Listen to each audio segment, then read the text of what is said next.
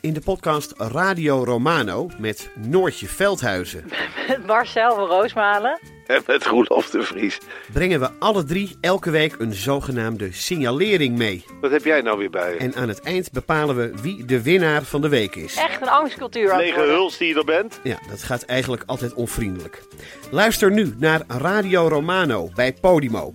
Via podimo.nl slash Radio Romano luister je 30 dagen gratis. Liegen over een mondkapjesdeal die je hebt gesloten met de overheid. Een deal waarmee je miljoenen hebt verdiend. Dat doet toch alleen Siewert van Liende? Nou, nee.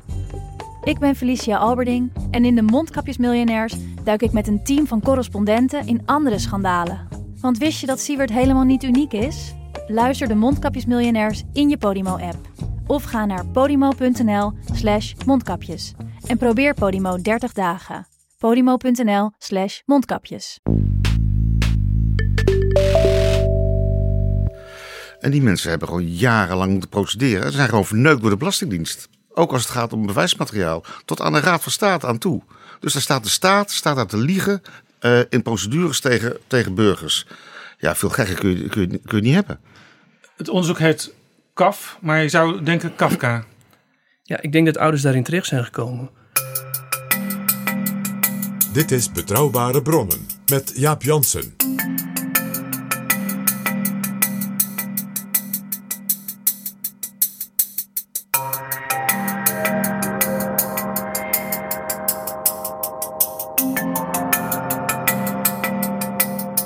Hallo, welkom in Betrouwbare Bronnen, aflevering 68. Ik ga praten met twee onderzoeksjournalisten. Pieter Klein van RTL Nieuws en Jan Klein Nijenhuis van Dagblad Trouw. En ook aangeschoven is Jurgen de Vries, voorzitter van de Bond voor Belastingbetalers, die ik verderop in dit gesprek erbij betrek. Welkom. Aanleiding voor dit gesprek is het grote debat dat deze week plaatsvindt met staatssecretaris Menno Snel van Financiën over de wijze waarop de Belastingdienst omging met vermeende fraude met kinderopvangtoeslagen. Voor dat debat, komende woensdag, is een hele dag uitgetrokken. Op radio, televisie en in de kranten klinkt de vraag: overleeft Menno snel dit debat?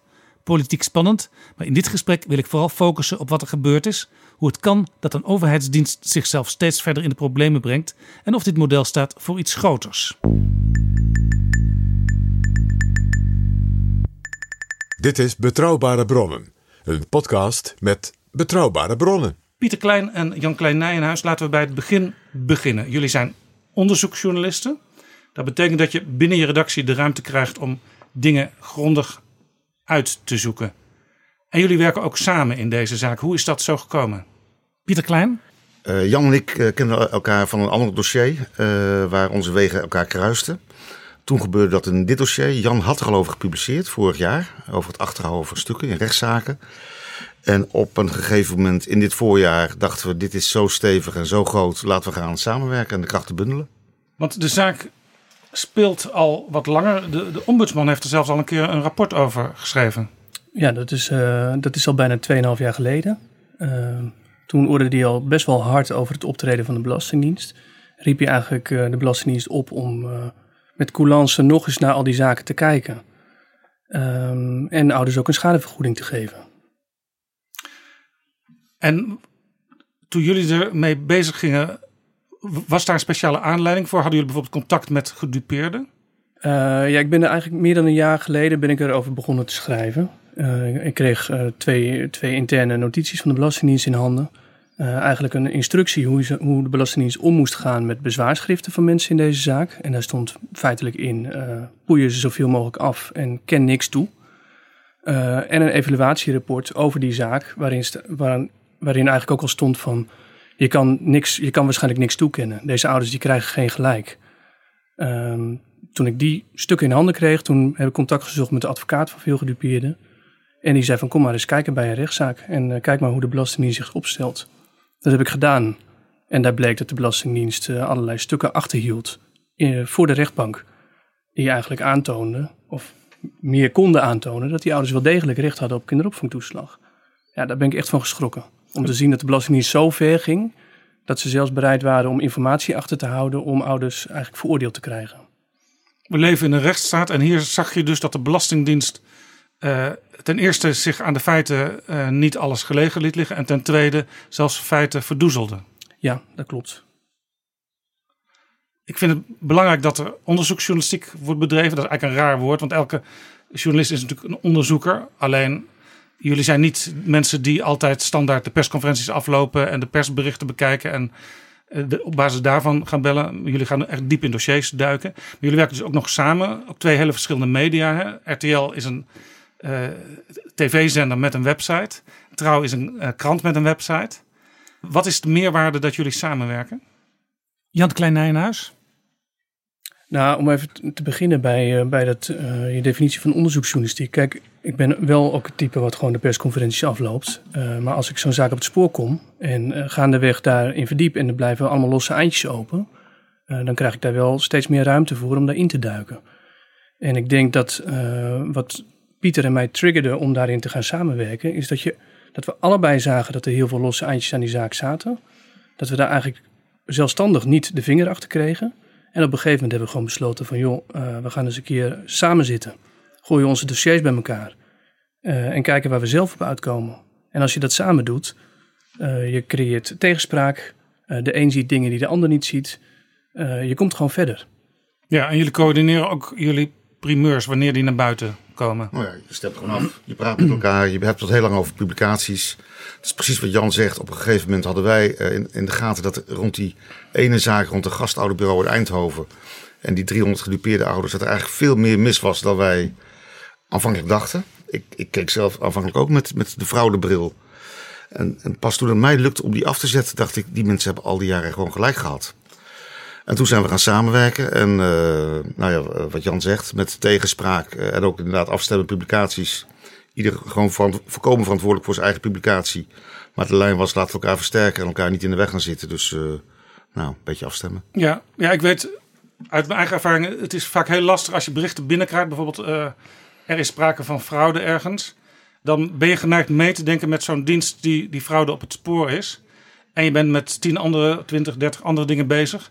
En je denkt, berichtje tikken, volgende onderwerp. Ja. Um, het, is ook, het is ook niet onlogisch om dat te denken. Hè? Kijk, we hebben het over de Belastingdienst. Uh, iedereen wordt geacht om zijn belasting te betalen. En iedereen gaat er eigenlijk vanuit dat de Belastingdienst daar uh, eerlijk handelt. Uh, dus niet bewust de burger in een nadelige positie gaat brengen.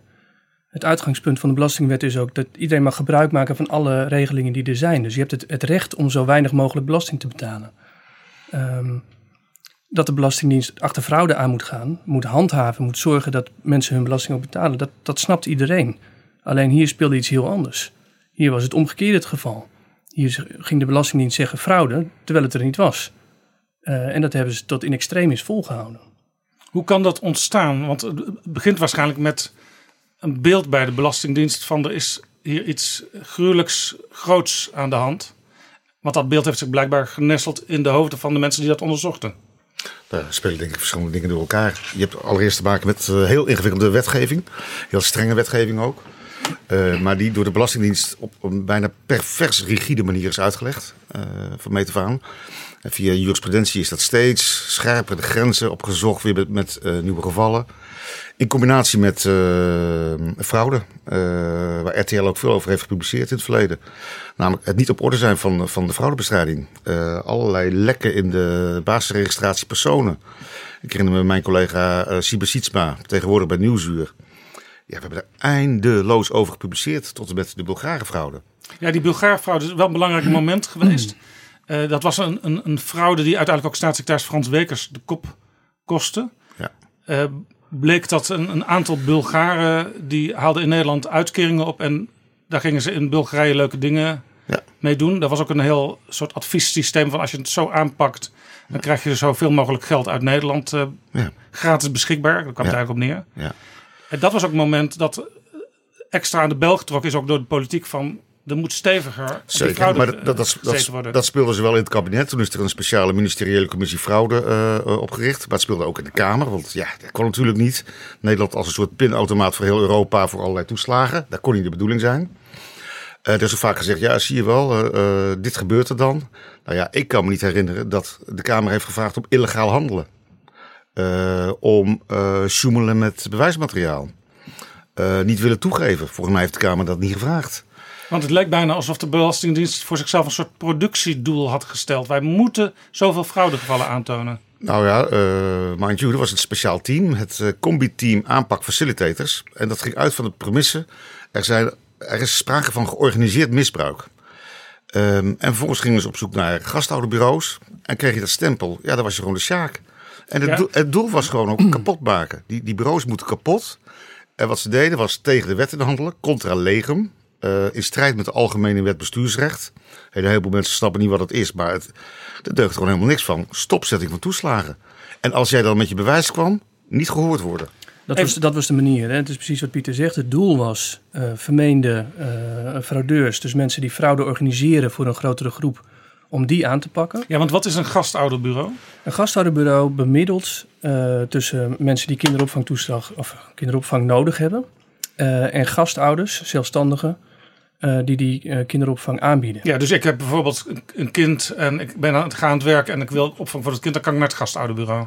Ja, die, koppelt je, die kan je dan koppelen aan een, aan een gastouder. Die kan mee in de buurt wonen of dat kan iemand zijn die je via via kent of die is aangeraden. Uh, aangeraden. Maar die zorgt er eigenlijk voor dat dat, dat, dat formeel geregeld is en dat je ook recht hebt op kinderopvangtoeslag. En als ik het goed heb, heeft de Belastingdienst op een gegeven moment onderzoek gedaan bij 170 van die bureaus. Nou, er zijn 170 kafzaken. Kaf refereert aan het combi-team. Uh, er zijn meer zaken. Uh, er hebben ook verschillende projecten gelopen. Uh, dan heet het, heet het eufemistisch uh, kwaliteitsverbetering in de rapportages van het ministerie van Sociale Zaken. Maar bij de Belastingdienst wordt daar aan toegevoegd en fraudebestrijding. dus dat zijn een, een weerwar van projecten door elkaar over een reeks van jaren, waarbij er gewoon steeds strenger is opgetreden. En men dus de grenzen van de wet opzocht en waarschijnlijk overschreed.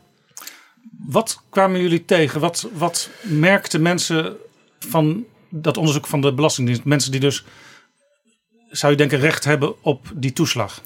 Nou ja, het doel van de Belastingdienst was uh, in hun ogen foute gasthouderbureaus uit de markt drukken.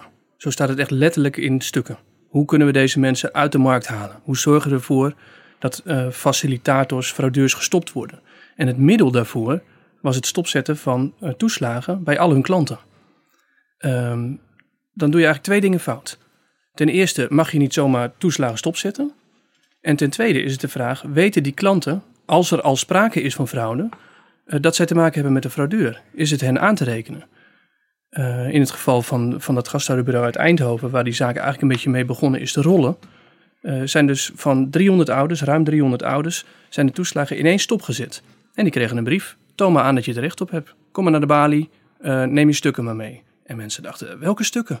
Wat, wat moet ik aanleveren? Dus die zijn letterlijk met Albert Heijn tassen vol uh, papieren, documenten, die ze allemaal gekregen hadden, zijn ze naar uh, belastingkantoren gegaan om dat in te leveren. Ja, als ze al die stukken al hadden bewaard. Nou ja, kijk, dat wordt van je verwacht. Uh, dus daar kan de Belastingdienst best om vragen of je die stukken hebt. Maar zij in goed vertrouwen hebben ze alles overgelegd wat ze dachten dat er nodig was. Ze kregen eigenlijk bij onbegaande terug, u heeft geen recht. En we gaan ook nog eens van de voorgaande jaren gaan we alles terugvragen wat jullie gekregen hebben. En dat maar er werd nooit verteld. Tot tienduizenden euro's. Het is echt, het is absurd duur.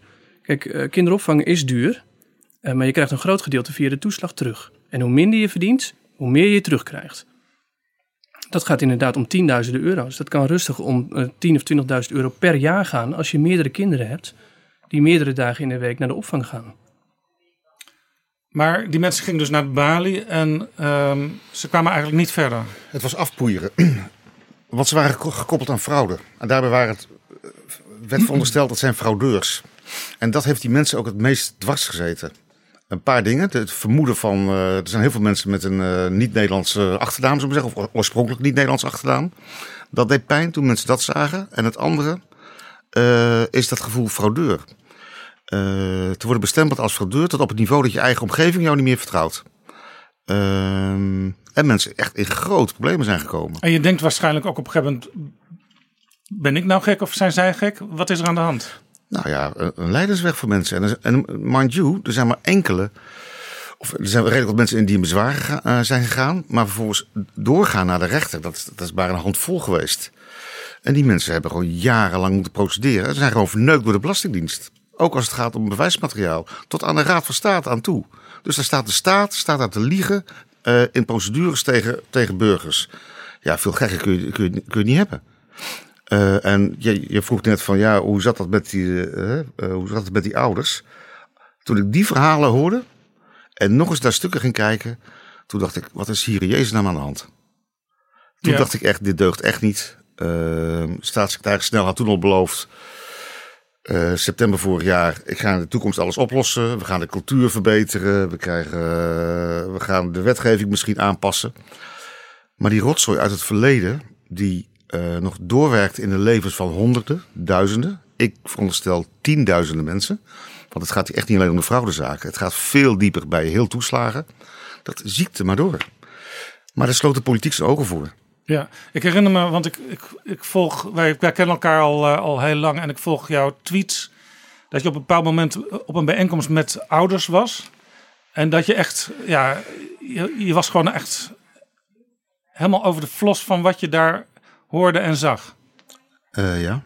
Uh, de kop over dat verhaal was waarom ik, waarom wij. Het was een jarenlange hel. En ik wist wel wat er komen ging, want ik kende een paar van die ouders al. Maar toen ging de Belastingdienst luisteren. Dat was ongeveer een opdracht van staatssecretaris Snel. Nadat staatssecretaris Snel daar door de Kamer toe was gedwongen. Ga eens praten met echte mensen van vlees en bloed. Nou, het was shocking. Het was echt shocking wat daar kwam. Mensen die hun vertrouwen in de rechtsstaat, in de politiek, volkomen zijn kwijtgeraakt. Volkomen. Ik vond het echt buitengewoon heftig. En hoe, hoe, hoe zaten die mensen van de Belastingdienst, die dus, die dus eigenlijk daar naartoe gestuurd waren, om nou echt eens te luisteren en nou echt eens uh, ja, door te krijgen wat er bij die mensen leeft?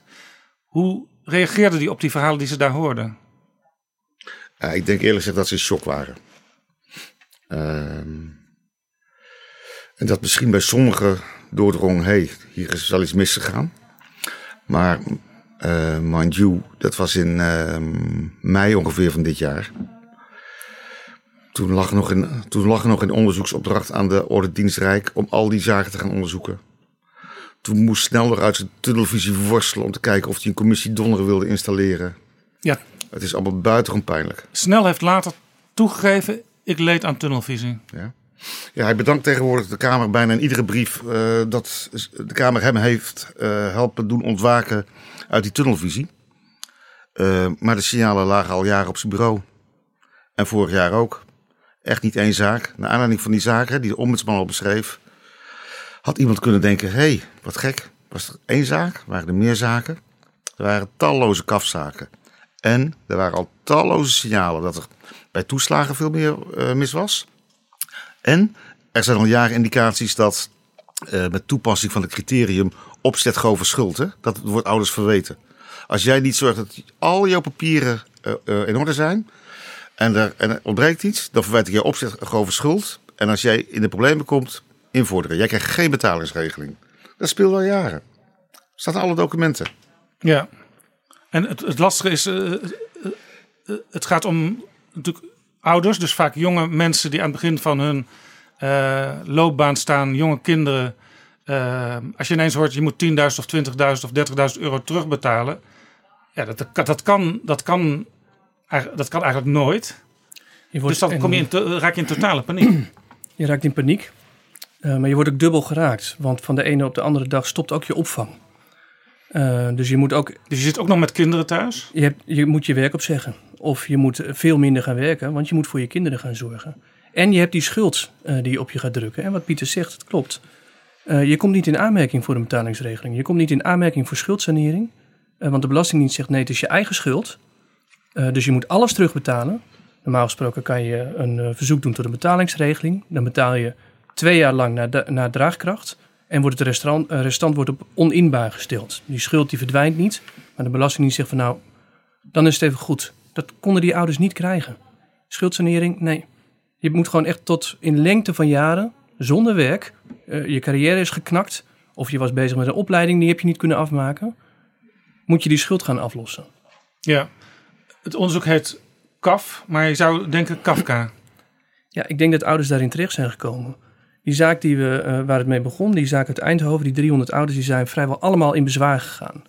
Ik, ik weet niet of mensen dat wel eens gedaan hebben, een bezwaarschrift schrijven. Uh, je moet daar even doorheen. Je moet even kijken hoe je daar je weg in vindt. En vervolgens krijg je een brief terug van de Belastingdienst waar je nergens grip op hebt. Je ziet niet waar het misgaat. Het enige wat je hoort is: u moet terugbetalen. U moet zoveel terugbetalen. Het is uw eigen schuld. Maar je, nergens, en je, je voelt jezelf geen fraudeur. En je, denkt, ik heb naar eer en geweten gehandeld. En je weet het ook niet, hè? want je weet niet op, dat je op een lijst staat bij de dienst. Dus dat is, dat is inderdaad Kafka in het kwadraat. Want de dienst is ook heel zwijgzaam. Maar als je vragen stelt, dan krijg je vaak geen antwoord. Nee, niet zeggen dat deze meneer op een uitsluitlijst staat. Vooral niet zeggen. Er lagen instructies klaar bij de belastingtelefoon. Dat als jij belde, dan konden uh, mensen die de telefoon opnamen, die konden zien. Let op, dit is een kafzaak. Burger niks zeggen. Niks zeggen over uh, onderzoek, over toezicht. Die bezwaarschriften die lagen inmiddels al twee jaar uh, stof te verzamelen op de plank. Want er kwam, er kwam niet eens een besluit op. Daar heeft de overheid normaal gesproken zes weken de tijd voor om te antwoorden op een bezwaarschrift. En die mensen die belden maar en belden maar. En uiteindelijk in die rechtszaken, waar ze dan sommigen toch nog de energie voor hadden om in door te gaan, uh, hield de Belastingdienst die hield gewoon die belnotities achter. Ja. Dan zeiden ze van, ik heb talloze keren met de, met de belastingtelefoon gebeld. Zeiden ze, nee hoor, we hebben maar een paar notities. En bij de belastingtelefoon werken een heleboel mensen die, ja, die kijken gewoon op hun schermpje en die denken, ja, er zal wel iets loos zijn. Dus ik doe maar wat ik, die instructie die ik hier lees. Het, het is die mensen aan de telefoon bijna niet te verwijten. Want die moeten de instructies volgen. Uh, de Belastingdienst neemt ook helemaal geen verantwoordelijkheid voor de informatie die gegeven wordt aan de belastingtelefoon. Als jij ze opbeelt en ze zeggen je moet zo je aangifte invullen en je doet dat. En je krijgt een naheffing, dan kan je niet zeggen, ja, maar aan de belastingtelefoon zeiden ze dat het zo moest. Nee, het blijft je eigen verantwoordelijkheid. Dus de Belastingdienst staat ook niet in voor de informatie die gegeven wordt aan de belastingtelefoon. Jullie kwamen op een gegeven moment achter dat er een instructie was die zei dichtdraaien ook de toeslagen, ook als die waarschijnlijk wel goed zijn.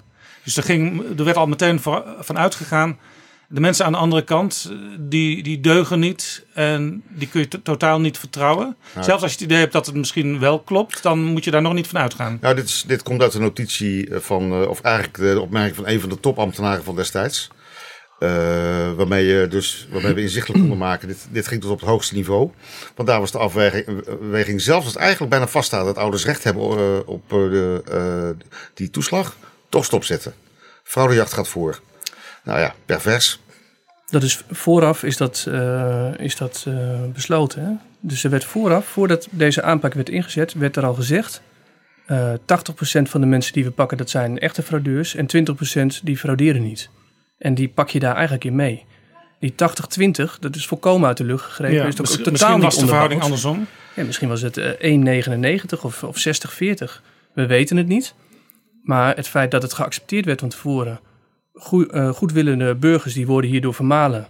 En, en die krijgen schulden die ze niet verdienen. Het zij zo. Die is willens en wetens vooraf gemaakt. Ja, er was ook een ambtenaar die had in zijn pen gegraveerd... bij twijfel altijd afwijzen. Mm ja, dat is een sleutelfiguur en hij werkt nog steeds. Is nauw betrokken geweest bij al het gedonder uh, wat allemaal afgelopen jaar allemaal is geweest. In relatie tot bezwaar, beroep, de rechtszaken, de onderzoeken die liepen naar het achterhouden van informatie. Tot de Kamer ingrepen en zei: snel haal die mensen van, van hun werkzaamheden af, want het kan zo echt niet langer. Ja, voordat Snel aantrad, Menno Snel, de staatssecretaris, is er in 2016 al gestopt met het uh, stopzetten van toeslagen. Dus toen konden mensen weer uh, geld krijgen. Dus, dus er, is al wel, er gebeurde al wel iets uh, drie, vier jaar geleden. Ja.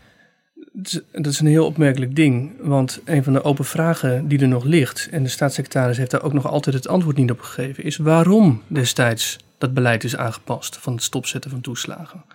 Uh, in maart 2017 is er een uitspraak geweest van de Raad van State waarin de Belastingdienst eigenlijk gedwongen werd om dat beleid aan te passen. En snel zegt telkens, ja, maar we hebben het al in 2016 gedaan. Waarom is dat gebeurd? Had de Belastingdienst toen misschien al in de gaten wat ze aangericht hadden? Uh, daar is nog altijd geen antwoord op. Nee. Op 14 november verscheen het onderzoek van de commissie Donner over deze zaak. Dat was een onafhankelijke commissie onder leiding van Piet Hein Donner en onder andere ook Jetta Kleinsma, de oud-staatssecretaris van Sociale Zaken onder Donner, zat erin zitten dus eigenlijk wel heel dicht op het beleid, zou je kunnen denken. Maar goed, het, het rapport verscheen en daarin stond wel iets heel zwaars. De Belastingdienst handelde institutioneel vooringenomen. Dus nu staat echt zwart op wit van een officiële commissie, door de staatssecretaris ingesteld. Het deugde niet.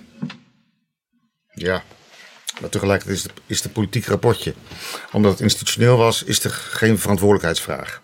Dat is natuurlijk kletskoek. Dat is echt een typisch Donderiaanse aanpak. Dit, is, dit, was, dit was het vehikel waar, waar, waar staatssecretaris snel naar smachtte. Geef me alsjeblieft een rapportje, zodat ik met een, eindelijk met de schadevergoeding kan komen. Die ik al jaren geleden had moeten regelen. Wat ik heb verprutst. Doe me dan alsjeblieft zo'n rapportje. Maar wel een beetje zo dat niemand schuld draagt. Iedereen verantwoordelijk, niemand schuldig.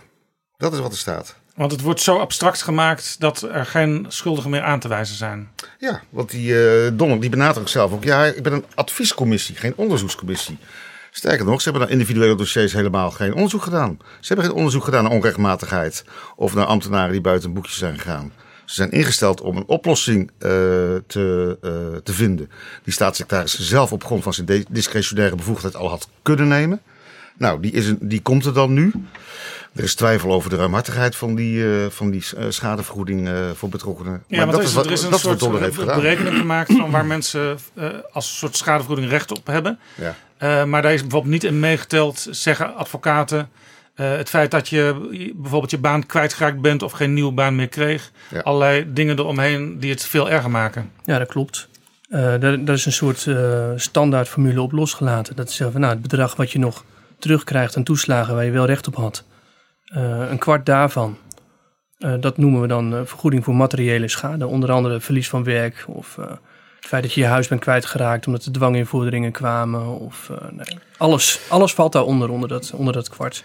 En nog eentje die heel erg is. Eigenlijk zegt Donner, er was geen ontsnappen aan.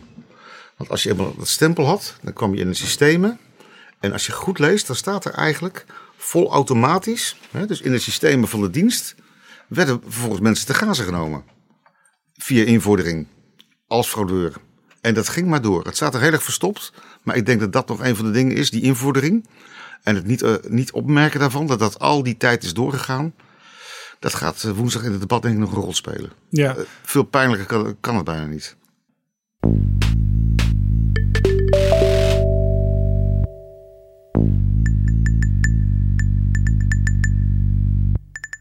Dit is Jaap Jansen met Betrouwbare Bronnen. En ik praat met Pieter Klein van RTL en Jan Klein Nijenhuis van Trouw over de Belastingdienst en de toeslagenaffaire. Ook aan tafel Jurgen de Vries, voorzitter van de Bond voor Belastingbetalers. Hoe kijk jij naar deze affaire? Want het is nogal wat wat deze twee heren allemaal boven water hebben gekregen. Nou, laat ik eerst beginnen met te zeggen dat ik mateloze bewondering heb voor de inzet van beide heren hier.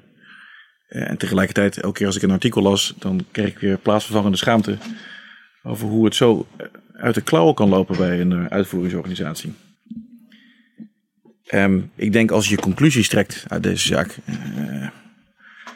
ja, dan, dan is er voor ons als Bond voor Belastingbetalers er één eh, die er echt bovenuit steekt, is dat je als individuele burger gewoon kansloos bent als je niet de hulp krijgt van, in dit geval, een, een, een, een, een advocaat, een aantal journalisten, een aantal ka- welwillende Kamerleden, dan hadden deze mensen eh, nog steeds in dezelfde situatie gezeten. Daar was er geen oplossing gekomen. Dat, dat durf ik wel te beweren. Ja. Er zit echt een kausaal verband tussen. En dat is natuurlijk eigenlijk wel heel erg treurig. Dat je, in, dat je rechten als burger, als belastingbetaler, eigenlijk zo slecht zijn. Ja, Dat je dus eigenlijk nergens aan- aanspraak op kunt maken. Want zo'n organisatie is zo'n massieve club die eh, ook elke medewerker die ergens op een post, bijvoorbeeld achter de belastingtelefoon zit, ja, gewoon eigenlijk opdragen, dwingen om mensen af te poeieren. Nou ja, wat, is net wat, wat, wat Pieter als laatste zei, dat is natuurlijk wel heel erg interessant. Kijk, het, is, het gaat natuurlijk om totaal eh, geautomatiseerde processen en systemen. En die geautomatiseerde systemen en processen, die zorgen ervoor dat als er problemen zijn, eh, als je als burger ergens voor op wilt komen, ja, dat je heel snel eh, wordt afgewezen.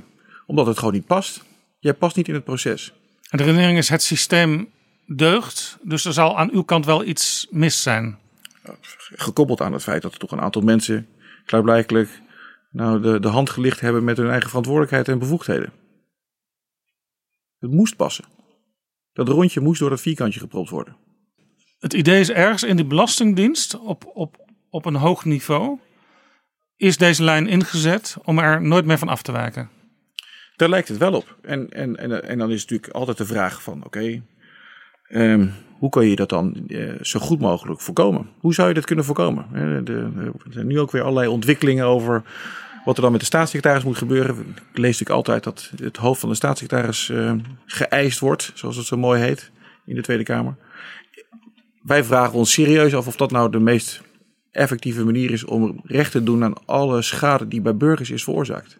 Ja. Een nieuwe staatssecretaris is natuurlijk een heel goed, heel belangrijk politiek vraagstuk. Een nieuwe staatssecretaris, uh, dat levert zomaar weer een, uh, een, jaar of misschien wel twee jaar vertraging op. En toen deze staatssecretaris men nog snel aantrad, toen erfde hij van zijn voorganger Erik Wiebes al die dienst waar toen al van duidelijk van was dat daar zitten grote problemen. Op een gegeven moment uh, was er in die dienst een reorganisatie. En mensen kregen de mogelijkheid om uh, versneld uh, te vertrekken bij die dienst met een enorme bonus. En die bonus was zo mooi dat, heel, dat eigenlijk te veel mensen daar gebruik van hebben gemaakt. Zodat die dienst op een gegeven moment met te weinig personeel kwam te zitten.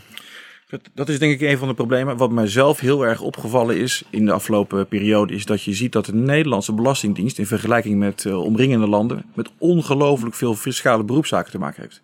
Wij als Nederland procederen dus heel vaak tegen de staat. Hoe kan dat? Ik heb even een korte vergelijking gemaakt. Je ziet het in de Verenigde Staten. 325 miljoen uh, inwoners. Moet even nakijken hoor. hebben ze op jaarbasis 30.000 beroepszaken. In Nederland 17 miljoen inwoners, hebben we 26.000 beroepszaken. Fiscale beroepszaken. Bijna evenveel in, in totaal aantal. Ja. Een of andere manier hebben we het systeem zo slecht ingericht dat mensen eigenlijk geen andere weg meer zien dan maar gaan procederen. En ik weet uit ervaring, wij procederen ook voor een hoop burgers, dat geen enkele individu, of nou, bijna geen individuele burgers, het uh, in hun hoofd halen om tegen de staat te gaan procederen. Dan moet je heel veel tijd hebben en moet je heel veel geld meenemen. Ja. ja, u was op een gegeven moment ook betrokken bij een een rapport wat door de SP is uh, uitgegeven, ook over deze specifieke kwestie waar we nu over praten. Ja, wij hebben in 2016 zelf onderzoek gedaan naar de, naar de toeslagen, naar het ondergebruik en het overgebruik van toeslagen. Omdat wij ook door allerlei mensen gevraagd werden van, ik snap het niet, hoe zit het nou precies en ik durf het niet meer aan te vragen. Ja, en wat je ziet, en dat zie je nu ook wel weer terug in, in, in alle, alle uh, artikelen en, en publicaties uh, van, van beide heren is dat je naarmate het, uh, het inkomen van mensen lager is, is dat er ook een heel groot, hele grote groep burgers is die gewoon geen aanspraak meer durft te maken op toeslagen. Terwijl die mensen er juist het meeste behoefte aan hebben. En voor die mensen is, zou juist een gastouderbureau kunnen helpen om duidelijk te maken van dit zijn de regels en dit zijn de mogelijkheden waar, waar je aanspraak op kunt maken. Als je met z'n allen in Nederland afspreekt dat je toeslagen uitkeert, dan moet je er ook ongelooflijk goed voor zorgen dat al die mensen het krijgen. En zeker die mensen die het hardst nodig hebben. Dat is recht. Ja. Zijn de regels transparant genoeg? Welke regels bedoel je? Nou ja, ik heb kinderen, ik wil uh, kinderopvang uh, organiseren. Nou ja, de, kijk, de ervaring leert ook uit het onderzoek is dat uh, de, de, de, oorzaak voor het niet aanvragen van toeslagen, in dit geval kinderopvangtoeslag, ook gewoon vaak is dat mensen het heel erg ingewikkeld vinden. Ja, ja. En uh, uh, zelf niet weten. Stel je voor dat je een, een, een flexbaan hebt. De ene jaar verdien je zoveel, het andere jaar verdien je iets minder. Ja, als je op het moment dat je even boven die drempel uitkomt die door de Belastingdienst wordt gehanteerd. Chop, je hoofd gaat eraf. Dus, dus elke wijziging moet worden doorgegeven? Op tijd. En als je het niet doet, kunnen ze ook nog eens een keertje met terugwerkende kracht, kunnen ze toeslagen kunnen ze opeisen. En dan en... zit je in die molen, zit je in dat, in dat systeem, in dat geautomatiseerde proces. Wauw. Veel succes. Ja, en het zijn, het zijn ook voorschotten. Hè? Jan Klein Nijenhuis. Dus je, je krijgt het op basis van uh, je verwachte inkomsten. Uh, dus als je inderdaad niet echt een idee hebt wat je dit jaar gaat verdienen, uh, je roept maar wat. Je krijgt die voorschotten eerst en dan word je achteraf inderdaad misschien kop eraf.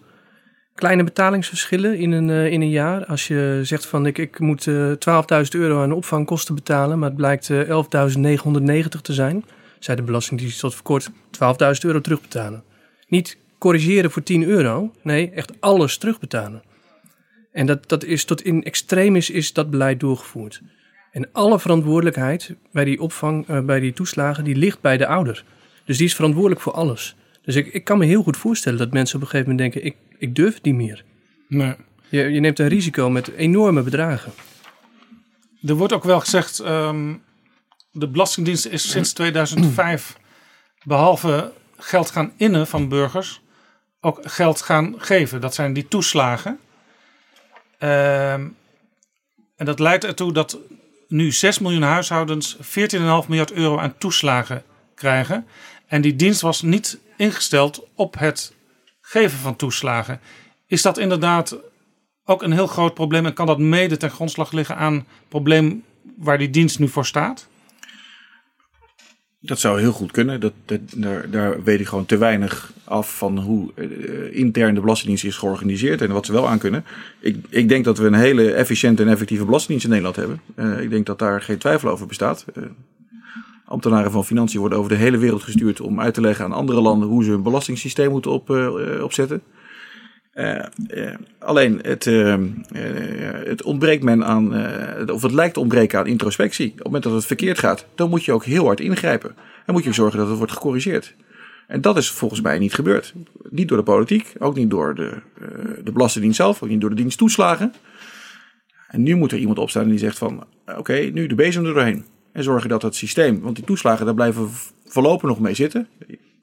Idealiter zou ik er vanaf willen.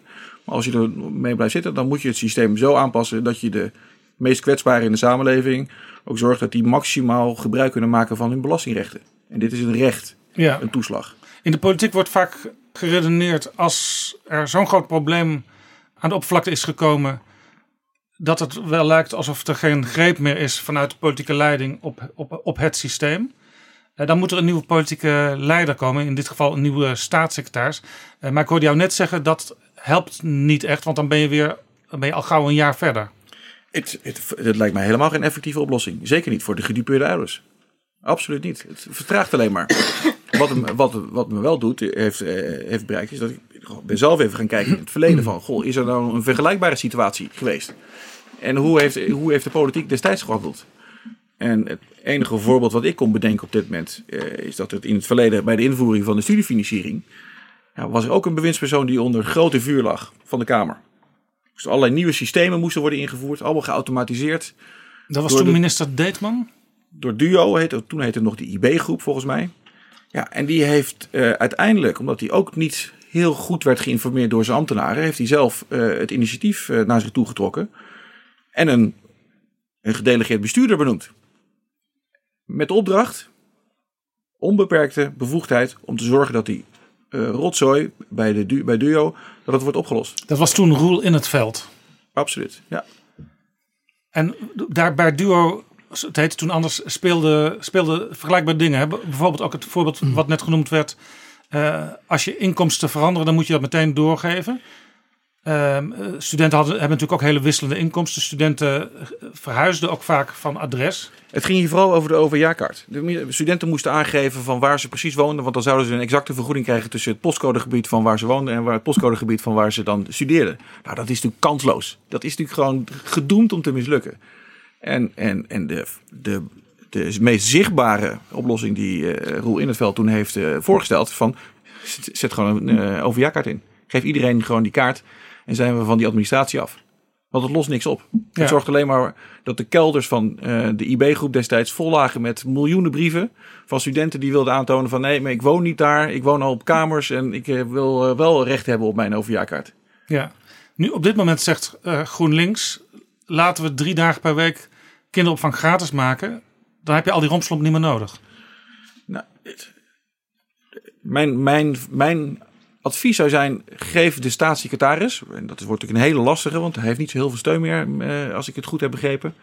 Uh, geef de staatssecretaris het mandaat om een, zo'n gedelegeerd bestuurder uh, te benoemen. Die namens hem en ook voor hem deze rotzooi kan opruimen. Want dat de rotzooi moet worden opgeruimd, dat staat volgens mij als een paal boven water. Ja, Pieter Klein en Jan Klein Nijhuis, um, jullie onthulden enkele dagen geleden dat de Tweede Kamercommissie Financiën, althans vanuit die commissie, is een uh, verzoek gedaan om duidelijkheid te krijgen. Hoe werkt het nou als je topambtenaren of misschien zelfs de staatssecretaris uh, juridisch zou willen uh, vervolgen? Is dat ook iets wat misschien moet gebeuren? Dat, dat gewoon moet worden gekeken wie zijn nou echt de verantwoordelijke voor deze dagelijkse gang van zaken die blijkt nu totaal onrechtvaardig was? Dat is aan de Kamer. Uh, ik vind dat verantwoording moet worden afgelegd. eh, ook door de staatssecretaris, over wat er is gebeurd. Ja, Eh, dat is ook- politieke verantwoording. Ja, maar ook over het tempo waarin dingen wel of niet zijn opgelost. Eh, en eh, dat je ook moet kijken naar verantwoordelijkheid van individuele ambtenaren en van topambtenaren. Ik vind het niet zo gek dat de Kamer daar naar kijkt, maar ik begrijp dat er veel gedonder over is. Ehm, nou ja, succes eh, dames en heren. Ja, het is Nou, kijk, je- ik denk zelf, als je, je kunt niet als Kamer zeggen in de zomer, het was onrechtmatig handelen. Eh, vaststellen dat er eh, op allerlei manieren grenzen zijn overschreden. Dus contra legem gehandeld, eh, mogelijk illegaal gehandeld, mogelijk zelfs strafrechtbaar, eh, strafrechtelijk verwijtbaar. Er ligt al een aangifte tegen topambtenaren van wie? van een advocaat namens gedupeerde ouders. Ehm zover gaat dat dus. Of dat terecht is, kan ik niet beoordelen. Eh, ik denk dat het onderzocht zou moeten worden. Ja, waarschijnlijk is het ook zo dat als je, als, als je op een gegeven moment eh, een brief krijgt van de Belastingdienst van uw toeslag wordt ingetrokken en u moet terugbetalen, dan staat daar de naam van een ambtenaar op, op die brief. Dus die, die ambtenaar zou je al kunnen aanklagen. Nou, je kunt vrij specifiek kijken naar in die fraudezaken eh, hoe het destijds ontspoord is en wie daarvoor verantwoordelijk waren. En onder welke politieke verantwoordelijkheid overigens. Daar speelt het toch. Ehm, en de kwestie van de hè, wel of geen staatssecretaris. Ja, ik stap in de enorme huiver. Maar er is zoiets als de wet op de ministeriële verantwoordelijkheid. En die raakt, als het gaat om strafbaarstelling, gaat het ook om nalatigheid. Ehm, nou, nalatigheid, eh daar kunnen je hoogleraar en professoren je heel veel over vertellen. Maar ik denk dat eh, in ieder geval vaststaat dat die institutionele club jarenlang nalatig is geweest om onrecht te herstellen. En wat ze daar verder allemaal mee doen, eh, ik wens ze veel succes. En, Jan Klein Nijhuis? en vergeet niet dat intern bij de Belastingdienst klinkt hetzelfde geluid. Hè? We hadden inzage in allerlei reacties op eh, berichten van de, de hoogste topambtenaar van de Belastingdienst, Jaap Uilenbroek. Die greep het rapport van de commissie Donner aan en die zei van ja, we moeten ons deze kritiek allemaal aantrekken. Dit gaat ons allemaal aan, we zullen allemaal moeten veranderen. En daar is woedend op gereageerd, want mensen zeggen... Vanuit de dienst? Vanuit de dienst, vanuit de eh, lagere ambtenaren. Die zeggen, we hebben hier jarenlang voor gewaarschuwd. Dat, dat werd nooit gehoord, daar is nooit op geacteerd. Dit werd ons opgelegd van bovenaf. En het- nu is het ontspoord en we moeten ons allemaal die kritiek aantrekken. Nee, jullie moeten hier de kritiek aantrekken.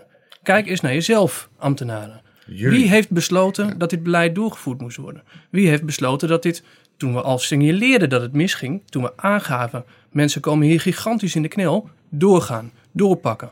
Tot aan rechtszaken aan toe, tot aan achterhouden van bewijsmateriaal in rechtszaken aan toe. Je kunt je echt niet voorstellen hoe ver die dienst is gegaan om hier eigenlijk zijn eigen falen te proberen te verbloemen over de rug van de burgers. Ja, jullie hadden op een gegeven moment ook inzage in een interne app van medewerkers van de Belastingdienst waarin dit soort dingen besproken werd. Ja, dat is het fijne van dat het ding heet eh, de beeldkant. Eh, en ik moet zeggen, daar kom je dus een heleboel eh, mensen reageren daar zon- zonder dat ze blad voor de mond nemen. Ja, ik werd er eigenlijk wel vrolijk van. Want toen dacht het spoorde overigens ook met de, de verhalen die wij hoorden van. Vrolijk? Nou, wij spreken er ook met huidige werknemers, ambtenaren en ex-werknemers.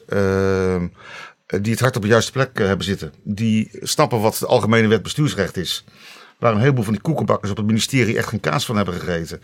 En eh, die zeggen dus kijk naar jezelf. En ik vind het fijn dat ook gehoord wordt dat andere geluid. Eh, want het is niet zo dat er bij die dienst en ook niet bij toeslagen alleen maar verrotte mensen werken. Dat is gewoon niet waar. Er werken gewoon veel mensen met hart voor de publieke zaak. Eh, maar tegelijkertijd eh, zijn die dingen heel ernstig misgegaan. En er zijn een paar eh, topambtenaren die daar een, een, een wat mij betreft stuitende rol in hebben gespeeld. En de politiek heeft verzuimd om in te grijpen. Ja. Jarenlang. Ik las een, een opinieartikel in juni in Trouw van Hans Gripnauw. Hij is hoogleraar belastingrecht in Tilburg en in Leiden. En hij schreef toen, dat is al een tijdje geleden, er lijkt sprake van een integriteitstekort, een gebrek aan eerlijkheid, onpartijdigheid, openheid en zorgvuldigheid bij de Belastingdienst. En hij noemde als eh, een mogelijk probleem wat hier aan ten grondslag kan liggen. Tegenwoordig de, de leiding, de top van de overheid, dat is de Algemene Bestuursdienst. Dus eh, ambtenaren worden voor een aantal jaar, drie, vier jaar, eh, bijvoorbeeld directeur-generaal ergens op een ministerie. En die gaan dan weer naar een heel ander ministerie. En eh, de- deze Hans Schipnauw zegt, zijn er nog wel genoeg ervaren fiscalisten in de top van zo'n organisatie? Met andere woorden, begrijpen die wel wat er op de werkvloer speelt en ja, leidt dat wel tot juist handelen? Eh, Jurgen de Vries, is, dat een, is, is dit iets wat aan de orde kan zijn? Nou, Hans Schipnaar is natuurlijk een heel verstandig man. Hij zit ook in mijn raad van toezicht. Dus ik kan niet anders zeggen. dat, zou een, dat zou een oorzaak kunnen zijn. Maar of dat zo is, ik denk dat je dat gewoon moet vaststellen. En ik denk dat er iemand, hè, als, het, als het probleem, Pieter net zegt, aan het, echt aan de top van de Belastingdienst zit, aan de top van de, de dienst toeslagen zit, dan, moet je, dan zou de staatssecretaris niets anders kunnen doen. En dat had hij wellicht al veel eerder kunnen doen om iemand daar te benoemen. Als zijn stroomman die daar, of stroomvrouw, mag ook, eh, om daar een schoon schip te maken. En ervoor te zorgen dat in ieder geval die problemen met die belastingbetalers of belastingplichtigen wordt opgelost. Alle gedupeerden. En dat zijn informatiepositie, want daar gaat het natuurlijk ook om. Nou ja, in ieder geval wordt verbeterd. Want ik heb het idee dat eh, eh, de staatssecretaris redelijk eh, blind heeft geopereerd. En pas na i- aandringen in alle, allerlei dagbladen en op tv-programma's en, in, eh, door de Tweede Kamer pas is gaan inzien van... oh, ik heb al een heel serieus probleem. Ja, Martin van Rooyen, hij was Tweede Kamerlid, hij is nu senator. Die heeft voorgesteld eh, om een tweede staatssecretaris te benoemen. Namelijk de ene staatssecretaris eh, die zou zich met beleid moeten bezighouden... en de andere staatssecretaris volledig met het oplossen van de problemen bij de Belastingdienst. Is dat nog een idee? Nou, dat weet ik niet. Daar, daar, daar, moet, het, eh, daar moet een volgend kabinet maar over oordelen. Wat ik wel vaststel is dat... Nou ja, we- of dit kabinet, want het is pas halverwege.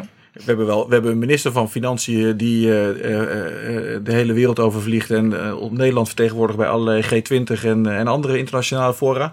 En we hebben een staatssecretaris van Financiën die tot aan zijn oren in de rotzooi zit, in de modder. Ehm, eh, nou, als ik zo vanuit de, vanaf de buitenkant bekijk, dan is het eh, takenpakket niet heel erg eh, eerlijk en rechtvaardig verdeeld. Jan Klein-Nijenhuis? Het is een hele zware portefeuille. Hè? Het, eh, eigenlijk iedere staatssecretaris in de afgelopen jaren komt daar in de problemen. En het is altijd de Belastingdienst. Dus je zou ook bijna kunnen zeggen, want het is niet eerlijk om dat dan af te splitsen en nog weer aan iemand anders te geven. Want die weet dan dat hij echt alleen maar met rotzooi zit. En tegelijkertijd is het zo'n groot takenpakket, dat ik kan me er wel iets bij voorstellen. En tegelijkertijd, eh, ik hoor altijd over Menno Snel, de staatssecretaris. Eh, hele aardige vent. Hij weet ook eh, waar hij het over heeft, want hij komt uit die wereld. Ehm, ik las nog even zijn biografie. Hij is tot 2009 plaatsvervangend eh, directeur fiscale zaken geweest op het ministerie. 2009, dat was dus al in de periode dat is ingevoerd, dat toeslagensysteem. Ja, ik kan me ook voorstellen dat iemand die bij de invoering betrokken is geweest, dat hij gewoon eigenlijk heel veel begrip heeft, misschien wel te veel begrip, voor het feit dat dat systeem er op die manier is en misschien ook wel hoe er later mee omgegaan is. Ook al was hij er toen zelf niet meer bij betrokken. Ja, maar met deze kanttekening, ik denk dat er een ander probleem is.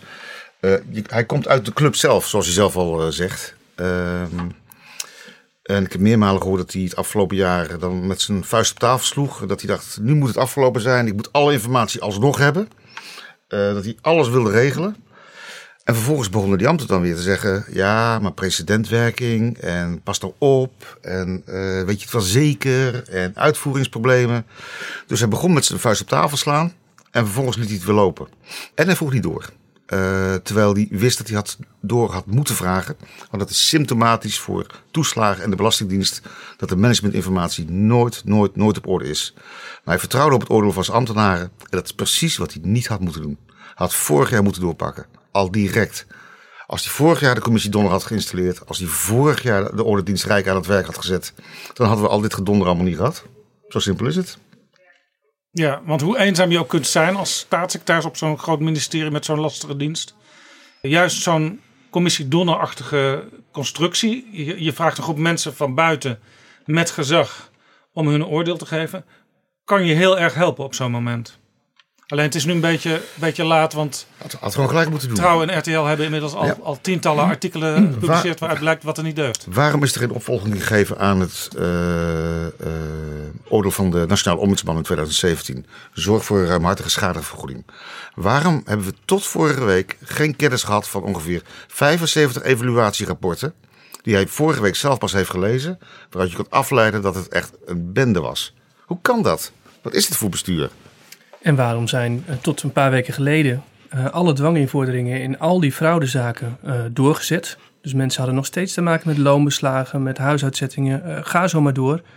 Eh, een paar weken geleden beloofde de staatssecretaris: Oké, ik, ik zet daar de pauzeknop op. En vorige week konden we weer horen dat zelfs dat niet gelukt is, omdat het massale proces van de Belastingdienst nou eenmaal doorstoomt. eh, en die invorderingen gewoon doorgegaan zijn. Jurgen de Vries. Nou, wat, wat voor mij voorop staat, en dat is denk ik in het belang van al die miljoenen belastingplichtigen in Nederland, is dat hun rechten eigenlijk wel heel erg mager zijn. Je mag formeel gezien bezwaar maken. Natuurlijk mag je een beroep gaan bij de rechter. Maar op het moment dat je je dossier wilt inzien, omdat je mogelijk wordt verdacht van fraude, dan krijg je bij de Belastingdienst tot eh, twee weken geleden nul op het. Je mag gewoon helemaal niks zien. En in een aantal andere beschaafde westerse landen is dat heel anders geregeld. En ik snap niet, dat ben ik serieus, ik snap niet waarom je dat in Nederland zo. Het is formeel allemaal wel keurig. Het, het is allemaal mogelijk, maar het is heel karig wat je als belastingplichtige aan rechten hebt in uh, relatie met in dit geval de Belastingdienst. En dat geldt natuurlijk ook voor allerlei andere uitvoeringsorganisaties. Nou is koning Willem-Alexander uh, degene die uh, ons te hulp komt. Want in de troonrede zei hij, en dat laat ik even horen. De dienstverlening van de overheid moet veel hoger op de agenda. Uitvoeringsorganisaties als de Belastingdienst en het UWV zijn het gezicht van de overheid. Daar komen de mensen de overheid tegen. Ze mogen eenvoudigweg verwachten aan het overheidsloket goed te worden geholpen. De oorzaken van de huidige problemen zijn divers. Verouderde ICT, personeelstekorten en te veel, te gedetailleerd beleid, waardoor de uitvoering te ingewikkeld wordt. Medewerkers van uitvoeringsorganisaties staan hierdoor soms voor een onmogelijke opgave en de menselijke maat verdwijnt uit het gezicht. De structurele verbeteringen die nodig zijn, vragen tijd en een samenhangende aanpak. Dat was Willem-Alexander. Er is dus in ieder geval iemand die het doorheeft, zou je zeggen. Ja, ik denk het wel. Uh, het probleem zit in de, zit in de uitvoering. Uh, het is precies wat Jurgen net beschrijft. Op papier staat het er allemaal prachtig op. En staan je rechten beschreven en staat wat de overheid moet doen. Maar in de praktijk komt er gewoon weinig van terecht. Uh, het lijkt me helder dat je daarnaar gaat kijken. Wat je ook ziet is dat die uitvoeringsorganisaties die worden gestuurd op cijfers. Dus dan zegt de Belastingdienst, we moeten uh, 95% van alle binnenkomende uh, telefoontjes naar de belastingtelefoon moeten, we, moeten we afhandelen. Moeten we binnen twee dagen moet daar iets mee gebeurd zijn. Ja, wat gebeurt er vervolgens? We hebben een verhaal gebracht van, van een klokkenluider die jarenlang gestreden heeft, omdat hij zag dat 40.000 bezwaarschriften gewoon weggeflikkerd werden. die werden gewoon niet behandeld. En dan kan je op papier zeggen van nou kijk, we hebben uh, 95% van alle bezwaarschriften hebben we op tijd behandeld. Ja, omdat je de 40.000 wegkiepert. liggen. Ja. Precies, ja. Dat, het is het equivalent van, van die, uh, van die uh, brieven die je dan uh, en masse in het bos vindt. Omdat de postbezorgers ze niet willen bezorgen. Ja, ja Jurgen de Vries, de belastingtelefoon is ooit ingevoerd juist om service te bieden aan belastingplichtigen. Absoluut, maar er is al eerder in dit gesprek gezegd dat, dat je aan, ja, aan informatie van de belastingtelefoon geen enkel recht kunt ontlenen. Je kunt het niet gebruiken in een, uh, in een bezwaar of in een beroepsprocedure. Ja, staatssecretaris Snel die heeft nu aangekondigd... er komt een app voor mensen die uh, mogelijk recht hebben op toeslagen. Ja, dat is natuurlijk net weer zoiets. Want op een app staat waarschijnlijk ook een disclaimer. De nationale ombudsman speelt natuurlijk een belangrijke rol. Die is in Nederland de, de persoon die ervoor moet zorgen dat als je als burger in de knel zit... Uh, in, in het contact met de overheid... dat er dan iemand kan, kan, voor jouw belangen kan opkomen het groot probleem met de nationale ombudsman is dat hij allerlei dingen mag, misstanden mag rapporteren en mag onderzoeken, maar dat hij geen enkele doorzettingsbevoegdheid heeft. Ja, we hebben het eerder over de Verenigde Staten gehad. Daar heb je de Taxpayers Advocate, onderdeel van de Belastingdienst in de Verenigde Staten. Die heeft de, de plicht, op het moment dat jij knel zit als burger en je hebt de behoefte aan rechtshulp, om die uh, rechtshulp ook daadwerkelijk te bieden aan individuen. Wij kunnen als bond voor belastingbetalers Helaas, we zijn een stampende muis. Wij kunnen niet namens al die gedupeerde ouders optreden. We zouden dat heel graag willen, maar daar heb ik gewoon de, bevoeg, de, de, de capaciteit niet voor. Nee. Maar je zou toch verwachten dat in Nederland... Eh, dat je als burger, op het moment dat je knel zit en je bent niet heel erg uh, vermogend of rijk, of je hebt niet voldoende geld om een, iemand in te huren, dat je dan bij een organisatie kunt aankloppen en kunt zeggen van, ik word, mijn rechten worden hier geschaad door de Belastingdienst. In dit geval door toeslagen. Help me alsjeblieft. En dat zo'n organisatie dan ook namens jou kan optreden. Ja. Dat is toch niet heel veel gevraagd. Is de politiek uh, voldoende alert? Ik zie wel steeds Kamerleden zoals Pieter Omtzigt en, van het CDA en Renske Leijten van de SP... die aan de bel trekken. Het zijn ook wel andere Kamerleden. Uh, ik kan me ook voorstellen dat als je onderzoeksjournalist bent... dat je soms ook samenwerkt met Kamerleden in de zin van letters hierop of wij zijn daar en daarmee bezig. Uh, misschien kunnen jullie daar iets mee? Je hebt contact over wat er speelt. En soms leg je iets voor. Uh, ja, en wat, wat Pieter Omzicht en Renske Leijten doen, dat moeten ze lekker zelf weten. Ja, uh, maar die zijn al, al, nu ook al een hele tijd bezig uh, met de vinger op de wonde plek te leggen. Maar toch gaat het allemaal heel traag, ook in de politiek. Uh, ja, maar dat, dat, de politiek altijd behoefte heeft om uh, naar de toekomst te kijken en het verleden te, te, vergeten. Dat is wat er gebeurt. Oh ja, het is heel erg. Oh ja, die arme Menno Snel was eigenlijk niet verantwoordelijk voor. Oh ja, oh was het nog wat erg? Oh ja, maar hij heeft al sorry gezegd. Nou, laten we weer naar de toekomst kijken. Hè? Precies wat er uh, Willem-Alexander al in, in het gewoon. De toekomst. Ja, wat in we, godsnaam, wat, wat, wat we ook in godsnaam niet die beerput nee. open. Wat we ook horen op Defensie als het gaat om bijvoorbeeld die zaak met die mogelijk 70 of meer burgerdoden in Irak. Ja. Uh, daar wordt ook gezegd, ja, er zijn allerlei dingen uh, misgegaan in de rapportage. En een uh, aantal betrokkenen die wisten er wel of niet op het juiste moment vanaf. Maar laten we naar de toekomst kijken. Dat is altijd de formule die hoort. Ja, dat is een politieke toverformule. en ik denk dat helder moet worden in welke omvang het hier mis is gegaan. Het is echt niet alleen in die, in die paar fraudezaken. En ik denk dat daar verantwoording bij hoort. En ik vind een deel van de Kamer verbijsterend niet actief als het gaat om uh, in beeld te, krijgen wat is er hier nou exact gebeurd. Ze laten het gewoon allemaal lopen. Ze laten het lopen. Want behalve die twee die ik noemde, Omtzigt en, en Leijten? Ja, en ik herinner me nog een, een, een vlammende reeks Kamervragen uh, van Azarkan, van Denk. Ah ja. uit de zomer. Farid Azarkan. waar zijn de vragen van die rest? Waar zijn ze? Kan er ook mee te maken hebben verschillende dingen. Eén, er is een coalitie, dat zijn vier partijen, die houden elkaar vast en uh, die beschermen elkaar ook een beetje als er misschien iemand politiek zou moeten sneuvelen. Zelfs oppositiepartijen kan ik me voorstellen. Die denken, ja, zo staatssecretaris is ook nog met andere dingen bezig. Bijvoorbeeld Snel is heel erg bezig met uh, groene wetgeving. Hij probeert in Europa een vliegtax uh, van de grond te krijgen. Ja. hij is ook bezig met belastingontwijking via Maagdeneilanden en andere constructies aan te pakken. Ja, daar zijn ook een aantal oppositiepartijen die zijn er blij mee dat hij dat eindelijk na al die jaren aanpakt. Dus er zijn meer belangen dan alleen maar de belangen van die gedupeerde toeslagkrijgers. Uh, Zeker. Ja, maar dat zijn, dat zijn inderdaad dat zijn politieke belangen. We zijn niet van de politiek, we zijn van de journalistiek. Uh, dat, het ontslaat je niet van, eigenlijk, ja, ik zou zeggen de plicht, maar ik, ik zou verwachten van een Kamerlid dat hij in ieder geval alle feiten op, op een rij wil hebben. Uh, en het, het, is nogal cru om te zeggen, uh, tienduizenden toeslaggedupeerden. Uh, helaas, dat offer ik op, want we gaan iets doen aan belastingontwijking.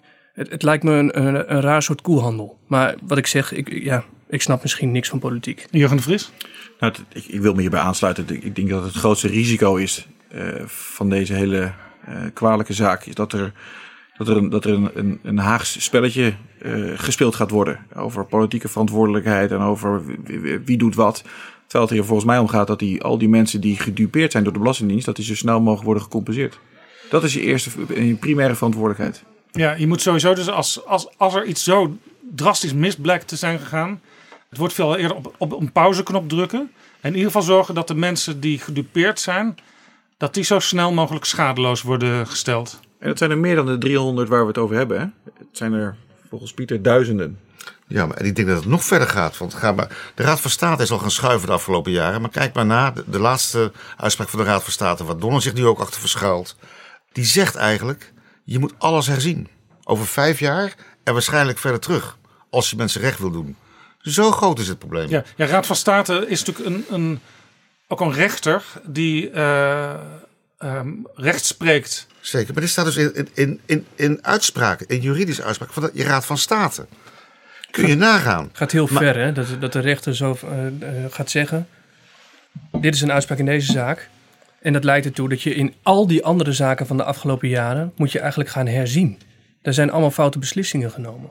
Daar hebben we het nu nog niet over, omdat we nog steeds bezig zijn, al anderhalf jaar lang, om te kijken hoe groot is dit probleem eigenlijk? Hoeveel mensen zijn er gedupeerd? Hoe ver strekt dit? Uh, daarom wordt die uitspraak, die, die blijft een beetje onder de radar liggen. Maar dat heeft verstrekkende gevolgen. Wij reden nu, nu vanuit, vanuit dat CAF-team, dat speciale fraudeteam. Die zouden 170 zaken hebben gedaan en hoeveel mensen zijn er dan bij betrokken? Nou, ga maar eens andersom rekenen. Ga maar terug in je systeem en kijk maar hoe vaak je dit uh, beleid hebt uitgevoerd. Ja, Pieter Klein, er wordt ook wel gezegd, bijvoorbeeld door Renske Leijten al een tijdje. Er zou een parlementaire enquête moeten komen. Is dat een goed idee? Ga ik niet over politiek. Echt het hele spelletje rond uh, Menno Snel. Uh, wel of geen uh, enquête. Ze doen maar. ik, ik, heb sympathie voor de gedachte trouwens. maar ik, ja, het, is, het is misschien ook wel een soort van beloning voor het journalistieke werk wat je hebt gedaan. Het, het, is zover gegaan dat er zelfs een enquête uiteindelijk uit voortkwam. Nee, ik geloof niet in beloningen. En ook niet in journalistieke beloningen. En ook niet in een scalp van Menno Snel of een enquête. Dat maakt me allemaal niet uit.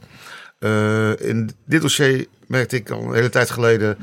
Ik heb partij gekozen. Ik heb partij gekozen voor ouders. En het enige wat ik belangrijk vind is dat uh, sommige mensen zich nu gehoord voelen. En dat er eindelijk een oplossing voor ze komt. Dat is het enige wat mij drijft, eerlijk gezegd. In de algemene politieke beschouwingen vroeg Rob Jette tijdens zijn speech aan de bewindslieden... wie van u heeft geen problemen met zijn uitvoeringsorganisatie? En toen was er niemand vanuit vak K die zijn hand uh, opstak. En aan het eind van het debat diende Pieter Heerma van het CDA een motie in. Laten we even luisteren. De Kamer, gehoord de beraadslaging, constaterende dat er een opeenstapeling is van problemen bij uitvoeringsinstanties van de overheid. Overwegende dat goed overheidsfunctioneren een voorwaarde is voor publiek vertrouwen.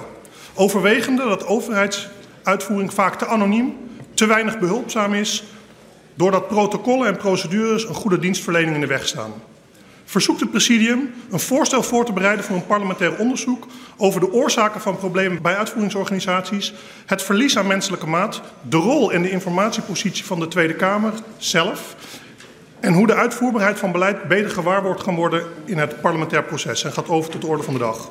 Deze motie is mede ondertekend door collega's Segers, Jette, Dijkhoff, Marijnes, Tieme, Krol, Klaver, Ascher, Baudet en Van der Staaien. Dank u wel. Die motie van Heerma, Jurgen de Vries, uh, ja, die wordt uitgevoerd, want die is door ongeveer de hele Kamer gesteund. Klinkt ook een beetje abstract, hè? een parlementair onderzoek naar de oorzaken van de problemen bij uitvoeringsorganisaties en het verlies van de menselijke maat. Helpt zo'n onderzoek uiteindelijk? Je moet altijd eerst even afwachten of zo'n motie ook daadwerkelijk uitgevoerd wordt. Dat is in ieder geval dat is mijn ervaring. Dat weet je nooit helemaal zeker. Uh, als uh, Bond voor Belastingbetalers zou ik er echt voor willen pleiten om, uh, om heel specifiek te kijken naar de bescherming van de rechten van belastingplichtigen. Als je dat niet doet, dan kan zo'n onderzoek kan waardevol zijn, maar daar gaat het eigenlijk niet om. Er zijn heel veel mensen die gedupeerd worden door overheidsorganisaties, door uitvoeringsorganisaties. En die hebben geen enkele manier om hun, gelijk te halen. Hebben belastingplichtigen eigenlijk onvoldoende uh, rechten op dit moment? Op papier hebben ze wel rechten natuurlijk, maar materieel. Ik denk dat het daar aan schort. Ik zou uh, hebben gewild dat dat in de motie zou hebben gestaan. Nee, maar dat stond er niet, want dat was een politieke uitruil. Het mocht in de troonrede, dus de koning mocht er iets over zeggen. Maar in die motie gaan we ook iets zeggen over de wetgeving en, en de rol van de Kamer. Uh, dat dat onderzocht moest worden. Dus oké, okay, we willen wel meer menselijke maat, maar wel onder de voorwaarde dat de Kamer ook aan zelfreflectie gaat doen. Dat is eigenlijk wat er is gebeurd. Maar daar is toch niks tegen tegen zelfreflectie? Er is niks tegen zelfreflectie. Nee. Maar wat is dan. Wat, wat is, ik, ik, ik ruik hier een politiek trucje. Zeker. Het zit in dit dossier vol met politieke trucjes.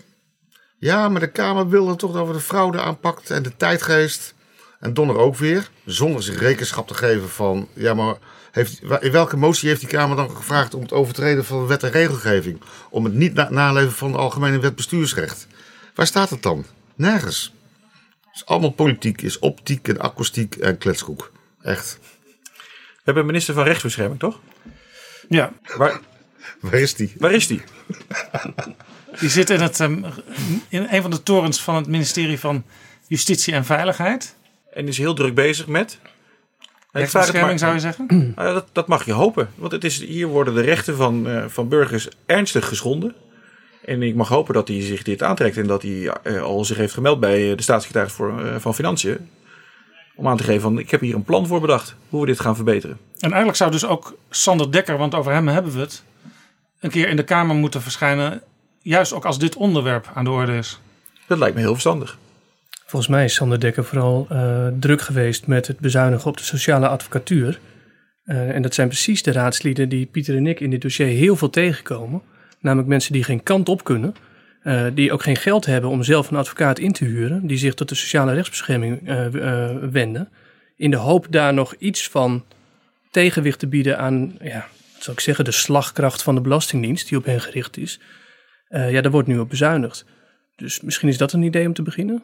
Inmiddels uh, heeft uh, Dekker wel weer meer geld ter beschikking gesteld. Nog niet voldoende volgens de sociale advocaten, maar in ieder geval een deel wordt gerepareerd. Misschien kwam dat uit een uh, onderhandsje met de staatssecretaris van Financiën. Ja.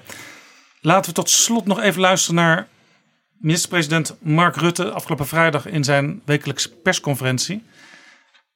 Daar werd het volgende gevraagd. Meneer Rutte, is uh, Menno Snel na komende woensdag dan staatssecretaris, denkt u? Ja, dat denk ik wel. Maar ik ga daar nu ook niet heel uitgebreid op in, want hij heeft uh, zijn eigen verdediging recht in de Kamer. Dat volg ik uiteraard uh, heel precies samen met collega's. Dat doet hij heel zorgvuldig, heel erg stap voor stap. En ik wil hem ook niet voor de weg lopen door hier nou weer allerlei uitspraken daarover te doen. Uh, dat moet hij echt op zijn manier doen. Dat doet hij ook. Ik heb groot vertrouwen in de man. Het hele kabinet, de hele coalitie heeft groot vertrouwen in hem. Dus dat gaan we volgende week verder bekijken. Is hij nog de juiste man op de juiste plek voor u? Ja, dat is hij zeker. Maar ik laat het er echt verder bij. Want ik help hem ook niet in de aanloop naar het debat door nu weer publiciteit te genereren over Menno Snel. Dat was de minister-president afgelopen vrijdag. Woensdag is het debat. Ik hoorde al in dit gesprek een paar keer van ja, het heeft ook weer niet zo heel veel zin als zo'n staatssecretaris sneuvelt. Want dat probleem wordt er op dat moment niet meer opgelost. En duurt wel weer een jaar voordat alles op de rails zit onder een nieuwe staatssecretaris. Erik Wiebes, toen die vertrok en snel het overnam, zei hij: Mijn opvolger met deze portefeuille zal moeten beschikken over een onverwoestbaar humeur en moet geen enkele interesse hebben in de eigen loopbaan. Kortom, ze zagen het eigenlijk al aankomen, alle ellende waar staatssecretaris snel nu middenin zit. Het probleem is nog lang niet opgelost. Het moet eigenlijk de treurige conclusie zijn van dit gesprek, denk ik. Ik denk dat het een, uh, dat het een extra probleem voor de staatssecretaris is. Uh, Wiebes die had te maken met, uh, met een leegloop bij de dienst. Veel te veel mensen die vertrokken, de verkeerde mensen die vertrokken. snel die moet dat nu oplossen door heel veel mensen op korte termijn aan te trekken, in te werken. En te zorgen dat die dienst blijft draaien. Dat de continuïteit van de Belastingdienst gewaarborgd is. Dat staat op het spel, als ik het, als ik het goed begrijp. En hij heeft deze erfenis uit het verleden, heeft hij er inderdaad heeft hij er nog weer bij gekregen. Ja, als mensen nu luisteren en denken, ik heb ook nog wel een verhaal, of ik heb misschien ook nog wel nieuws voor Trouw en RTL, kunnen ze zich dan bij jullie melden? Iedereen kan zich melden. Uh, ik moet er wel bij zeggen dat onze mailbox echt overspoeld raken met klachten en ook dossiers die wij niet altijd kunnen doorgronden, waarin het soms ook lastig is om mensen te helpen. Dus er moet helaas soms ook een briefje terug van... we kijken ernaar, maar kunnen op dit moment niks voor u doen. Ja, of ik zeg, meld je bij het ministerie van Financiën. Want ja. er is recent uh, eindelijk gezegd... oké, okay, de, de belastingtelefoon heeft men ook, uh, ook voor deze zaken. Ze hebben eindelijk instructies gekregen. Dus dat doe ik ook wel. Maar ik moet eerlijk zeggen, het lukt me niet eens om alle mails te beantwoorden. Ik word er net te gek van. En mensen kunnen zich natuurlijk ook bij de Bond voor Belastingbetalers melden, melden Jurgen de Vries. Dat kan altijd, absoluut. Maar daar geldt dezelfde uh, voorwaarden als uh, door Pieter net geformuleerd. Ook wij zijn uh, heel beperkt in onze capaciteit. We hebben een hele grote procedure tegen de staat lopen als het gaat over de vermogensrendementsheffing. Daar behartigen we belangen voor heel veel mensen. Is weer een hele andere mensen. zaak. De andere zaak. maar wij, wij zien absoluut de noodzaak om voor grote groepen belastingplichtigen op te komen. Want als je het in je eentje moet doen, zonder hulp van buitenaf, en wij maken ook dankbaar gebruik van de expertise en kennis van heel veel mensen, dan kom je er niet. Dan ben je kansloos. En volgens mij kan dat niet het geval zijn. Zeker niet als je, als je zeker weet dat er een aantal belastingplichtigen worden gedupeerd door het handelen van de Belastingdienst of het ministerie van Financiën. Pieter Klein, Jan Klein Nijenhuis en Jurgen de Vries, mag ik jullie hartelijk danken voor dit inzichtelijke gesprek. Graag gedaan. Graag gedaan.